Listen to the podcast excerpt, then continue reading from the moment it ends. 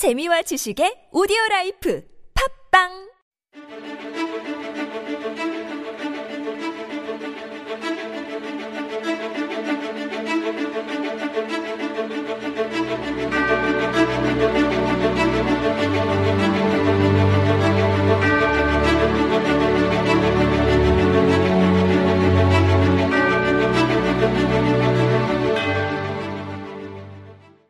Welcome everyone. This is Super Radio and you are listening to Korean Law Talk. This is your host, Hee Kim.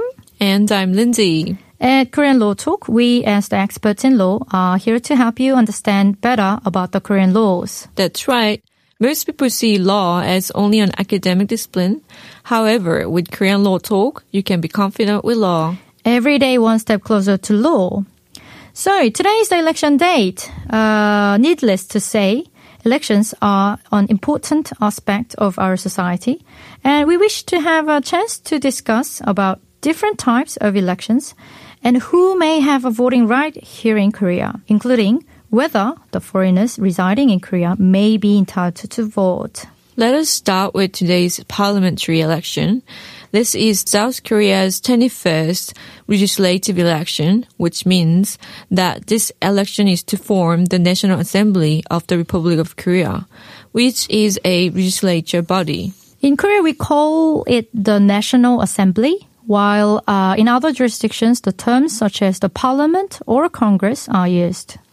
The National Assembly is composed of 300 members and the elections are held every four years, which made the last legislative elections back in 2016.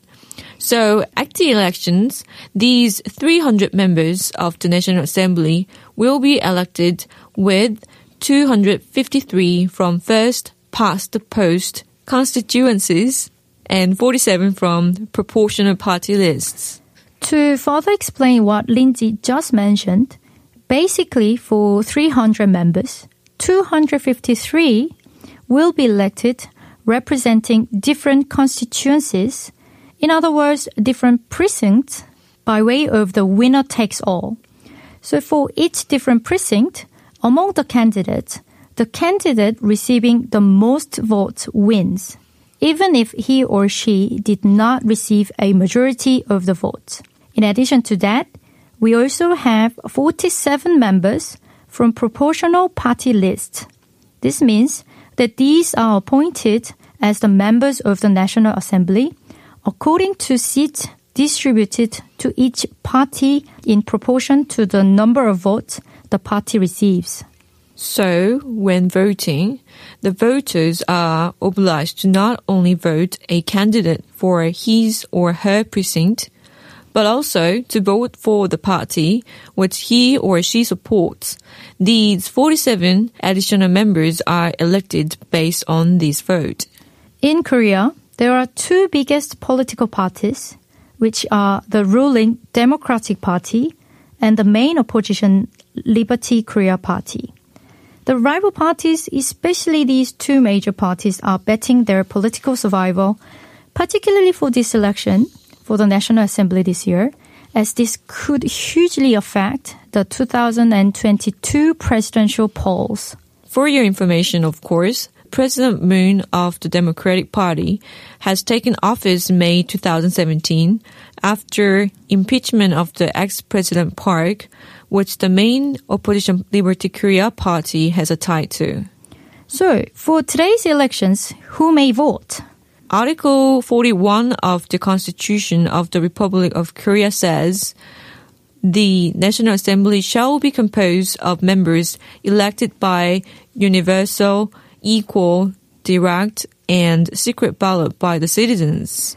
These are commonly referred to as the four fundamental principles set by the Constitution. Firstly, it should be universal.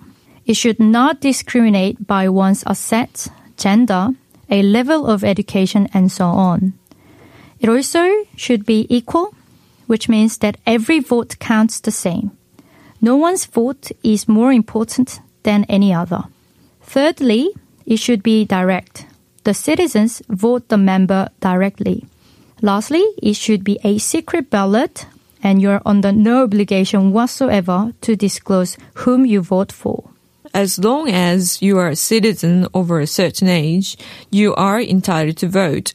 However, when it comes down to age, it is not that simple. As the amendment to the Public Official Election Act has passed, it has amended to lower the voting age from 19 to 18 now.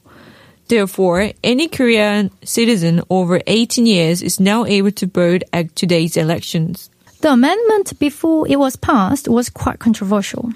Those who were in favor of the bill to provide suffrage to the 18 year olds argued that it was only ironic that 18 year olds were not able to vote since being 18 years old of age already allowed the right to drive, enlist in military, marry, pay taxes if employed, and so on.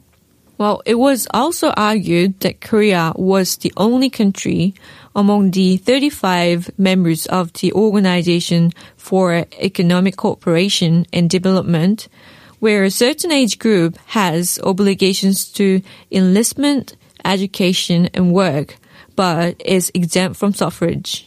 After that, as we said earlier, the amendment has been passed. And today's election is the first time for the 18 year olds can vote. In Korea, an ordinary 18 year old will be in the third year, which is the last year of the high school. And it is estimated roughly a 140,000 third grader students are now able to vote today. One thing to note is that the age to determine one to be an adult under the Civil Act still remains to be 19. So, from the eyes of laws, they are not yet adults. Overall, most of the countries recognize 18 year old as both an age for an adult and the vote.